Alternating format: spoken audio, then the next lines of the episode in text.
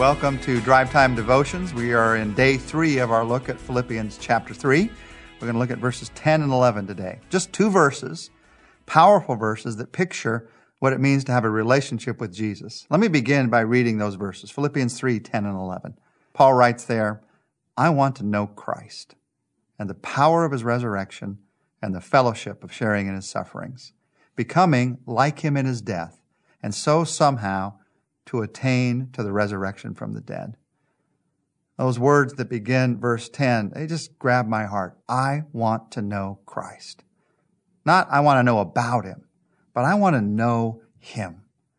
As I read these verses, in fact, this entire chapter, it's a chapter to me that's about how do I, how do I take my relationship with Jesus to the next level? How do I take the growth that I'm experiencing to the next level? He begins by warning us in the beginning of the chapter of those who would like to draw you down to their level. And then the rest of the chapter is how do you take it to the next level? How do you truly get to know Christ? I'd like to take it to the next level. I'd like to grow to be more and more like Him. Sometimes uh, some of us are like that little boy who fell out of bed. And when his parents asked him, Why'd you fall out of bed? He said, Well, I, I stayed too close to where I got in. And sometimes when it comes to growth in Christ, we are satisfied with a little bit of growth. But then God does something in our heart, in our life, and something starts to stir and realize that's not where I want to stay. I want to know Christ. As you walk through these verses, Paul talks about his resurrection, the resurrection of Jesus, and he talks about his sufferings, the sufferings of Jesus. Those are two key, not only occurrences in history, but also spiritual truths for my own life that I have to understand if I'm going to know Christ. If I'm going to know Christ, Paul says, first, I want to know the power of his resurrection. Knowing Christ means living by his power. I've got to know, I've got to tap in to his power. But there are times when, although I know Jesus, I have a relationship with him, I live day by day by day without his power. I live under my own power. I live with no power. You might remember that old story from the uh, Rose Parade, that uh, New Year's Day parade in Southern California where one of the floats ran out of gas, which is a somewhat common occurrence. But the funny thing this year was that it was the Standard Oil, the big gas company's float that ran out of gas. And seeing it sitting there unable to move, it was a great picture of vast resources, but no power. And some of us as believers, we live like that. Sometimes my life is like that. The power of the resurrection is available, but I'm depending on my own power. Paul says, I want to know Christ. And to know Christ means the power of the resurrection is flowing through my life. And Paul is saying, I want that. I'm not going to be satisfied with anything less than that. And you and I shouldn't either. Never be satisfied with a Christian life that doesn't flow with the power of the resurrection of Jesus' life. Now, the fact that your life is flowing with the power of the resurrection, that doesn't mean you're perfect. It doesn't mean you're not going to be humbled sometimes. It doesn't mean you're not going to say some, something stupid sometimes. Jesus' disciples said stupid things. I certainly have. It doesn't mean that you won't have the weaknesses of these human minds and these human bodies. But it does mean that he's using you. His power is working through you in your, in your work, in your school, in your family. The power of Jesus' life is making a difference in your life and in the lives of those around you. The power of his resurrection. Paul said, I want to know him and the power of his resurrection and then the fellowship of his sufferings. The power of his resurrection, that reminds me that knowing Christ means living by his power. The fellowship of his sufferings, that reminds me that knowing Christ means living in his presence. Fellowship. Now I know the first word that you may hear as I read this phrase is sufferings, and we'll get to that in a moment, but the key here is fellowship. The most important word here is fellowship, a sense of closeness to Christ, a living of life with Christ. Now, I think it's easy for us to think sometimes. It might be easy for you to think, you know, I want to get closer to Christ. Jesus, I want to get closer to you, but I, I can't today. I can't get to know you today. I, I've got work. I've got, I've got a soccer game. I've got meals to fix. Jesus, how am I going to get to know you today? Well, you start by recognizing that Jesus is there. And you realize that Jesus wants to be a part of every part of your life. It starts there. If you've got a son or a daughter who has a soccer game and you're standing and you're watching them, you're enjoying watching them play soccer, do you think that Jesus is enjoying you, enjoying them? Of course. Do you think Jesus can enjoy that with you? He created them. He made them. When you have energy and creativity for work and things are working like they should, do you think Jesus enjoys that? The fact that he gave you that energy, that creativity? And can you bring him into that? Can you fellowship with him in that? This idea that we can only get close to God at church, that's ridiculous.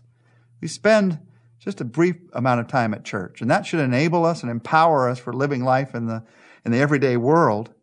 But the truth is, everything else isn't a spiritual desert compared to church. We can bring Christ into anything and enjoy fellowship with Him, even in your entertainment. Entertainment should not be an escape from everything, including Jesus. You're watching TV, you should realize Jesus is here with me. Now, it might change your channel selections, I'll admit that. But recognizing that He's here with me in any situation, even as I'm relaxing, is a key to fellowship with Christ. That's where this begins. But this fellowship with Christ that's talked about here, Paul is talking about something deeper because he talks about the fellowship of his sufferings. One of the main ways that you feel, you sense the presence of Jesus is in suffering, in recognizing that he suffered and gave his life for me, but also in recognizing that sometimes I and others go through suffering and I can trust him during that time. Paul talked about that in 2 Corinthians chapter 4 verse 10. He says there, through suffering, these bodies of ours constantly share in the death of Jesus, so that the life of Jesus may be also seen in our bodies. Now, Jesus suffered, he died on a cross in order to do away with our suffering. And Paul is not saying that we suffer like that. We can't give our lives for someone else for their salvation. But he's saying the fact that we suffer in this world is a reminder of the fact that just like Jesus died, we are going to face death one day. And that Jesus came so he could understand everything that we have faced the fellowship of his sufferings. How, does that work? How does that come into my everyday life? Well, Paul talks here about becoming like him in his death in order to re- attain to the resurrection from the dead, becoming like him in his death, even in his suffering. We're talking about joy as we walk through the book of Philippians. Let me just paint a picture here. What is joy? How does it happen? sometimes we think that all that joy is is what we say no to. If I say no to the wrong things, I'm going to experience joy in my life. The picture is we want to have joy in our lives, and Satan places some substitute in front of the joy that God wants to give, some fake joy, some false joy. And he wants us to go for the fake, to go for the phony. And if I say no to the fake, the phony, then I can enjoy the real thing. The key to joy there is saying no to the substitute. So then I can turn my heart to God and enjoy the real thing. And, and yes, there is joy in that. But there's a deeper picture that Paul talks about here. Joy is not only what you say no to, it's also what you say yes to. And when he talks about the fellowship of his sufferings, Paul is reminding us here that there is a cross between us and joy. In this joy, I must say yes to the cross in order to experience the real joy that God has for my life.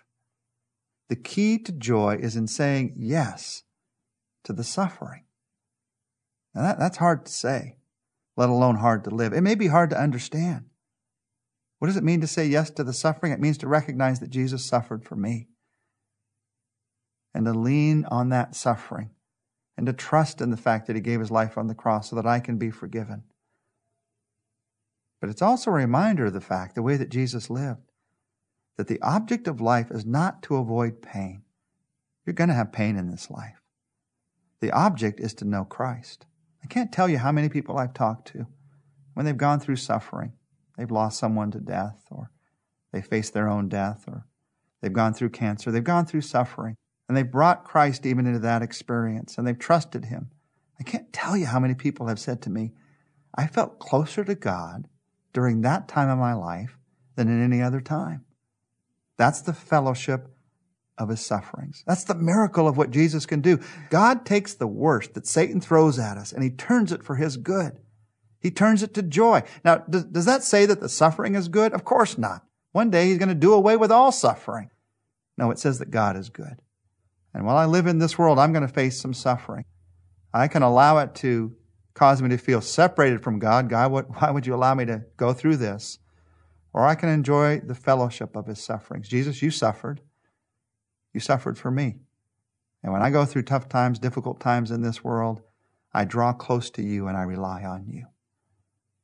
Paul started these verses by talking about this desire to know Christ. So let's talk to Jesus about that. Pray with me. I want to know Christ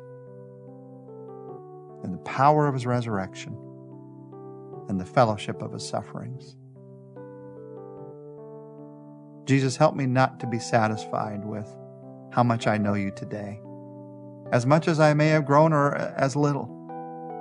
Help me to realize that there's always so much more to know of you.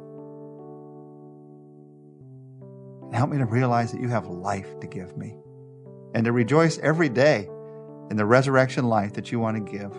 Even when I don't feel powerful, feel alive, the truth is I am Jesus because of what you've done in me and for me as I trust in you. But Lord, help me also not to be afraid of suffering. Your suffering was turned to good, and you can take the suffering that I go through, and as I trust in you, you can use even it for good. All things work together for good to those who love God.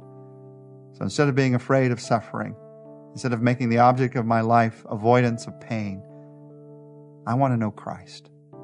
So even when life doesn't work out like I want, even when I face disappointments, even as I'm facing suffering right now, Jesus, help me to get to know you even there, even here. I pray it, Jesus, in your name. Amen.